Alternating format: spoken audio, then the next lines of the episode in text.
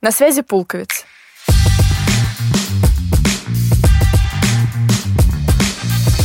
И сегодня мы продолжаем разговаривать о ВИЧ с Марией Годлевской.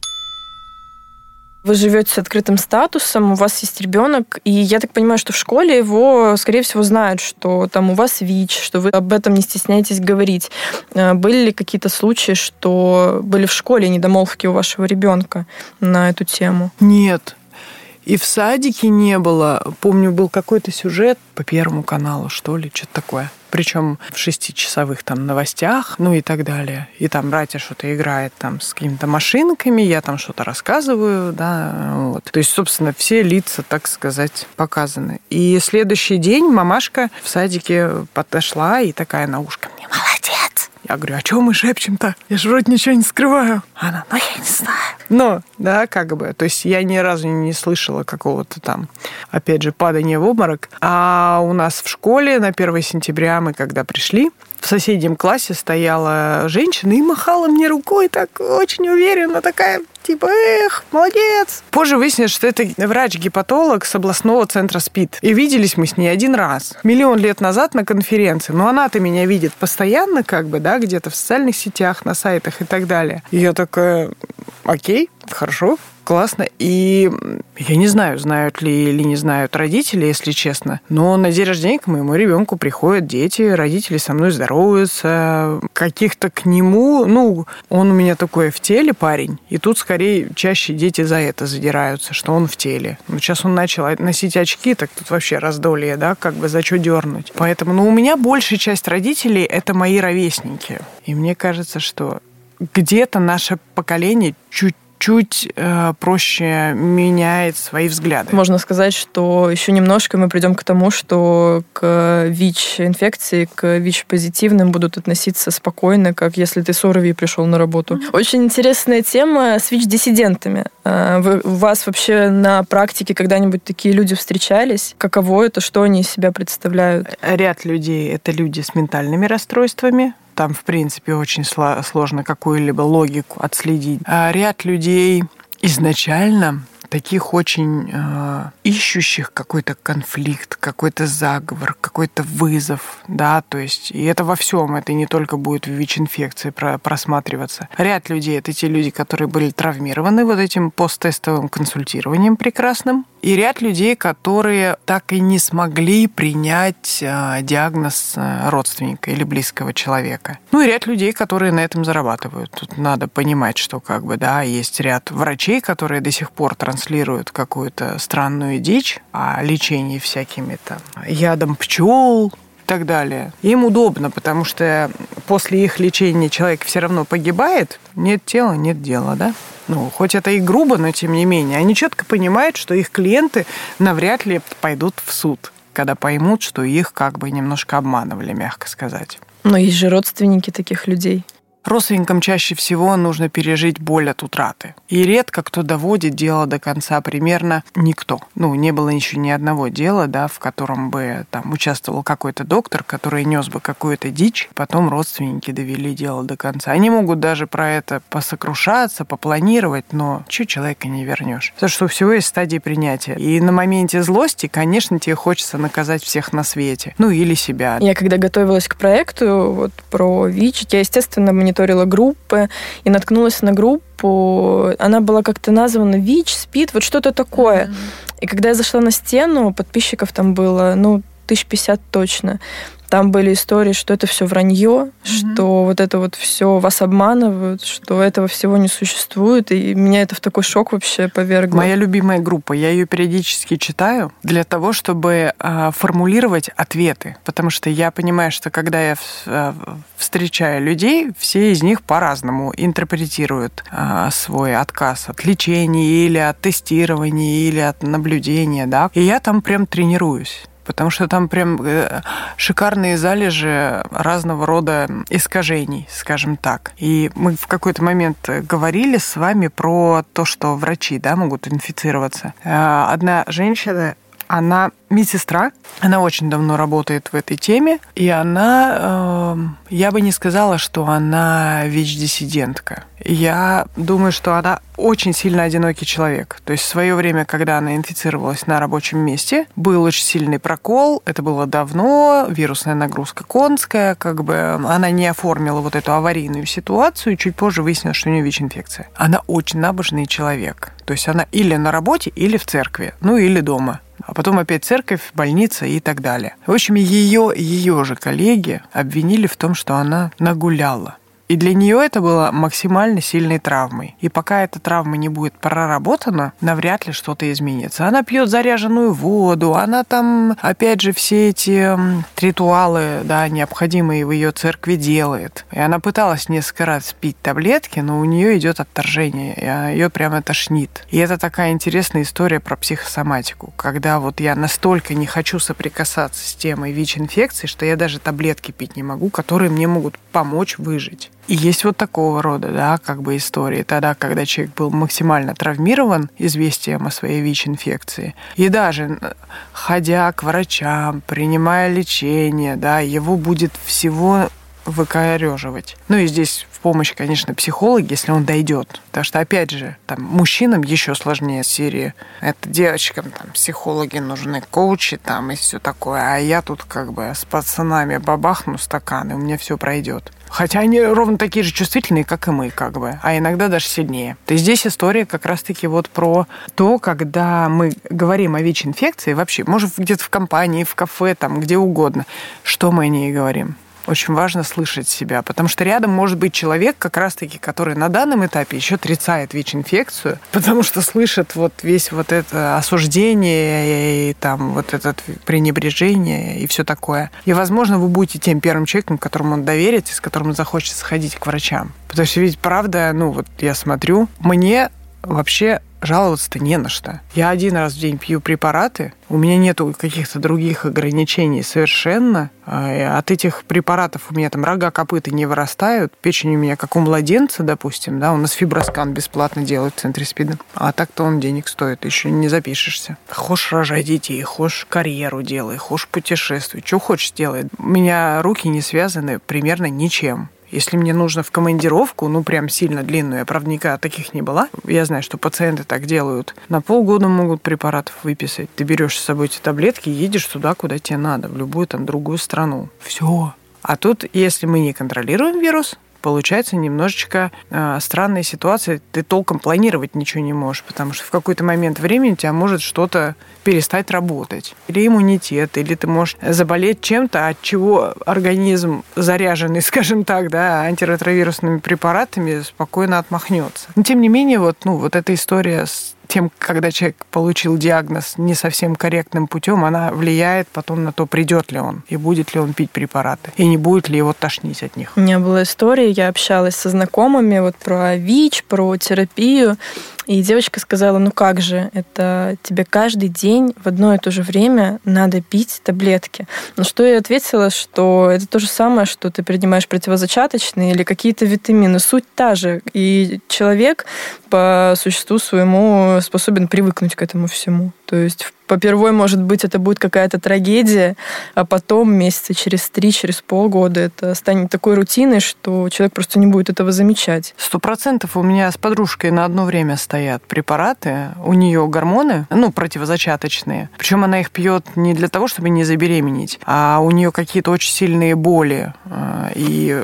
как раз-таки, чтобы гормоны какие-то повысить, вот она кушает эти противозачаточные, а я РВТ. И иногда получается, что я там, допустим, у меня какое-то мероприятие происходит, я заранее выпиваю препарат, могу выключить будильник. И на следующий день он не срабатывает, да, потому что я его тогда выключила, и все. Я помню на ней, очень удобно. Ну, то есть, и это правда история про то, когда ты привыкаешь, ну, может быть, первые действительно, ну, месяца три. Ну, может быть, когда межсезонье или какие-то новые отношения, или какая-то новая работу. То есть что-то новое появляется, может быть, на какой-то момент времени опять небольшой тремор, да, что ой, как же мне вот на новой работе-то пить таблетки, допустим, или при партнере там и так далее. Но в целом вот эта адаптация, она происходит. Мало того, есть люди, которые пьют, допустим, постоянно витамины какие-то. У меня есть подружка, у нее такая огромная таблетница, она у нее приклеена на суперклей к барной стойке на кухне. Большая кухня с барной стойкой. Вот это все приклеено. Понедельник, вторник, там, ну, то есть все расписано, и у нее там какие-то просто гроздья вообще. Я говорю, слушай, я говорю, ты не устала? Ну, как бы, у меня одна таблетка. Ну, и мне, и где угодно, хоть за рулем, хоть там. Очень, она говорит, нет, ты что? Это гиалуронка. Это витамин D, потому что мы в Питере живем. Ну, короче, она мне все рассказывает, у нее на все есть основания. Она постоянно что-то ест. И у нее же нет отношения к этим витаминам, как к домокловому мечу, который висит над ней. И это момент отношения к себе и к препаратам. Когда я понимаю, что это вообще-то мои друзьяшки, которые мне как бы позволяют вообще ни в чем себе не отказывать прекрасно. Вот история со схемами терапии. Я читала, что бывают случаи, наверное, не единичные, когда ни одна схема не подходит человеку.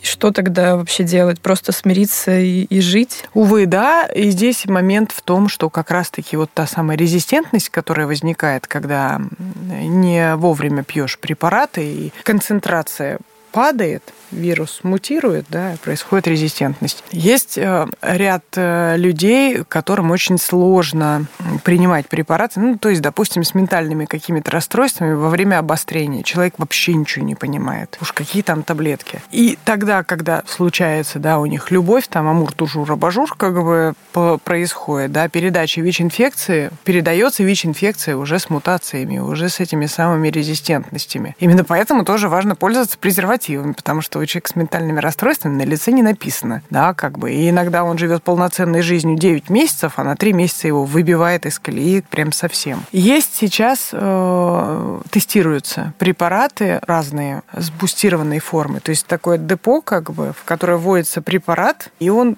по чуть-чуть выделяется. То есть, чтобы раз в месяц приходить, только пополнять это депо препаратом. Ну и все равно получается в 99-м ничего не было, в 2006-м уже плюс-минус. Если я боюсь сейчас соврать, если честно, мне кажется, схем, наверное, 6-10 было. Сейчас их уже больше 16. И есть а, комбинированные препараты вот в одной таблетке, да, есть там в разнобой, да, там монокомпонентами. Но я к тому, что постоянно идет прогресс. И возможно, что на разного рода мутации, да, вот эти резистентности тоже тоже, ну, сейчас что-то разрабатывается. Потому что много людей, которые по каким-то причинам не могут пить препараты вовремя. А, а эти препараты, они производятся, разрабатываются у нас в стране? Потому что в последнее время, мне кажется, это очень актуальный вопрос, что а вдруг вот все закроют? Частично, да. То есть, в принципе, людям можно не переживать да? на этот счет. Частично, да. Часть препаратов, э, если я придумала таблетку, какое-то время никто ее, даже если формулу у меня украдет, не может воспроизводить. Чуть позже это может стать достоянием, так сказать, общества, и кто-то может дешевле сделать таблетку, дороже там, и так далее. Но у меня оригинальный препарат. И здесь первый момент вот с этим, да, и ряд препаратов, они заграничные. Но за счет того, что их много, в ряде препаратов уже сделаны дженерические, так называемые, генерики их еще называют, а, препараты, которые производятся здесь в Иркутске, есть завод, и, по-моему, в Московской области, если я не ошибаюсь, еще где-то. Суть в том, что наши фармкомпании э, максимально востребованные препараты, собственно говоря, производят. Но даже то, что не производится здесь, пока фармкомпании отвечают о том, что они будут поставлять сюда препараты, что политическая ситуация одно, а пациентское сообщество это другое. Но я думаю, что им тоже бизнес-то терять не очень хочется. Нас тут как бы немало. Мы пятерки по закупке препаратов. Но если как бы вот брать э, э, момент качества, то он остается тем же самым. Да, эта таблетка может быть не белой, а голубой, там, не знаю, или зелененькой, или желтенькой, но тем не менее. Потому что действующий действующие вещества остаются одни и те же. Ну, как и Лада Калина поедет, и БМВ поедет. Понятное дело, что, да, там БМВ дольше проездит, да, как бы не сгнив там и так далее. Вот. Но с точки зрения передвижения одна и вторая едет и в горку, и с горки, и, и так далее. Понятно, что очень хочется на БМВ, а не на Ладе Калине. Ну, я к примеру. А еще один важный момент, что есть а, так называемое пациентское сообщество, называется оно пациентский контроль. Его можно найти ВКонтакте, и они только сосредоточены на доступе к качественному лечению и качественной диагностике. Потому что если мы просто пьем таблетки, но не сдаем анализы и не видим, что вирусная нагрузка у нас все еще подавлена, то мы, в принципе, русскую рулетку играем. Пациентский контроль, он занят только мониторингом, вот постоянным да, ситуации с лечением. Они как раз-таки делали запросы в разные фармацевтические компании главным, да, в общем-то, обозначенным вопросом о том, что будут ли перебои с препаратами с учетом того, что вот фармкомпании уходят. Нет, не будет. Все, э, все ответили. И также пациентский контроль в том числе отвечает на вопросы, а как быть, если врач себя некорректно повел. Поэтому есть смысл тем людям, которые живут с ВИЧ-инфекцией, найти в э, ВКонтакте их. Там такой глазик черно-белый. Или в телеге. Там тоже сейчас такой активный чат, где много пациентов. Можно анонимно, опять же, и смотреть новости, смотреть общие тренды, тенденции и так далее, и так далее. Как вы думаете, вообще изобретут ли когда-нибудь лекарства от ВИЧ? Да по-любому, господи, с сифилисом же раньше жили же. Потом перестали жить с сифилисом. Весной вышел сериал «Нулевой пациент». Может, вы о нем слышали? Что вообще о нем думаете? Да, ну, блин, вот после фильма «Далсовский клуб покупателей» я столкнулась с таким количеством вопросов, а, а где можно купить таблетки. То есть люди, они видят, что фильм как бы сюжета того времени. Почему-то они воспринимают информацию таким образом, что оно сейчас все так до сих пор. Вот с нулевым пациентом примерно та же история. Это история давно минувших лет. Сейчас все совершенно по-другому. Дети как не могли, так и не могут инфицировать друг друга в детском садике, к примеру. Или там а, муж жену если принимает терапию, там, ну и так далее. То есть я бы рекомендовала его посмотреть только тем людям, которые, может быть, не до конца понимают, что они транслируют словами через рот. Только с точки зрения того, как проявляется стигма по отношению к новому какому-то непонятному заболеванию. Хотя мне кажется, что ковид нас всех уравнял. Люди поняли, что такое, когда на них смотрят с паникой, когда их выгоняют откуда-то и так далее, и так далее в целом. Напоследок очень хотелось бы обсудить э, СПИД про ВИЧ мы понимаем, а СПИД как таковой очень, ну, последняя стадия, что все, это конец. Есть ли вообще случаи, когда человек переходил в стадию СПИД, но начинал принимать терапию и возвращался к ВИЧ?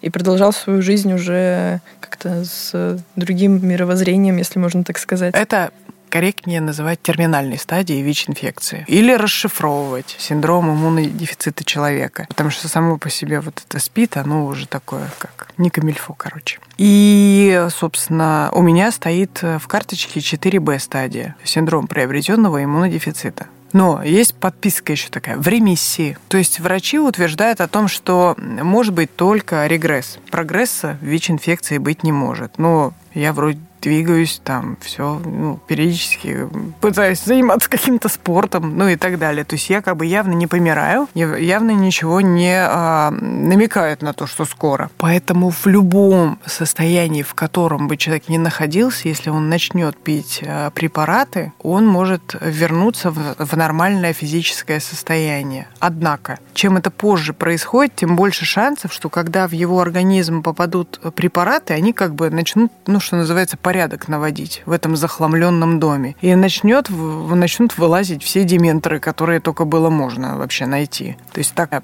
вот последний мальчишка, он год пролежал в Боткино. Ему одно вылечили, другое вылезло. За это схватились, вылечили, следующее вылезло, да, как бы, то есть его год приводили в порядок. Но, тем не менее, сейчас такие щечки розовенькие, прям все там переживает, что он уже не сможет так схуднуть, каким он приехал в больницу Боткина. Все реально. Да, не всегда удается спасти, потому что там слишком много. Но врачи и в Боткино в больнице, и на Бумажной в больнице, да, где у нас оказывается помощь ВИЧ-позитивным, и в новом здании прекрасном на Пискаревке они все все знают. И здесь момент, а, того, хочет человек жить или нет, и, б, ну, как долго, ну, прикладываются усилия. Сейчас все меньше и меньше именно людей, к сожалению, выявляется вот прям совсем новеньких. Это все те, кто когда-то заболел, но сейчас в очень плохом состоянии, по скорой чаще всего приезжает откуда-нибудь с рабочего места или с, э, из дома, и там становится понятно, что там такое букетище сверху нанизанных заболеваний. Поэтому тестироваться обязательно надо. Если ведется активная половая жизнь, то раз в полгода прям вынь да положь. Вчера была ситуация, мне пишет девушка, которая два года работала в большом проекте профилактическом, тоже ходила по учебным заведениям. И вместе вместе с подругой они делали хорошие такие просветительские лекции на тему ВИЧ-СПИД, э, насилие, абьюз,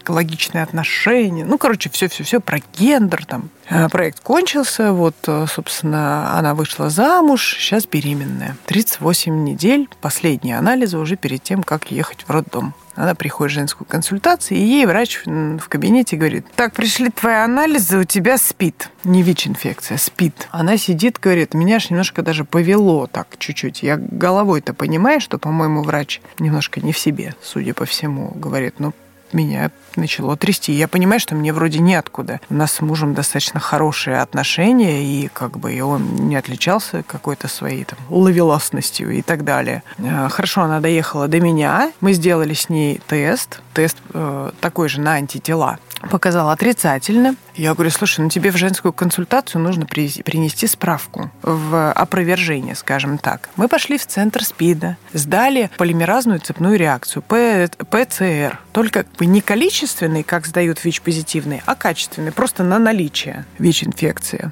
Скоро будет готов результат, вот, с которым она пойдет в районную поликлинику. Но она говорит, я когда пойду понесу справку, я ей скажу, что она вела себя некорректно. И что вообще-то так людям не сообщают. Даже если бы это было правдой, просто во время беременности иногда бывает позитивный тест на ВИЧ. Из-за того, что а, здоровье уязвимо, иммунитет уязвим, и на аутоиммунных заболеваниях там определенным образом индикаторы срабатывают, и этот тест э, получается позитивным, но он ложно позитивный. В общем, говорит, я пойду ей и расскажу о том, что вообще-то так не делается. Я же могла тут в кабинете разродиться как бы на волнениях. Говорит, и это я два года работала, собственно, в профилактике, да, и, и голова моя мне говорила, так, так угомонись, это бред. А пришел бы обычный человек, и если бы ему сказали, что у него спит, то там ну, конечно. Непонятно, чем бы это закончилось. Даже не ВИЧ, потому что спит в головах у людей это вообще что-то страшное, конечное, и все, до свидания, Именно. завтра я умру. Именно,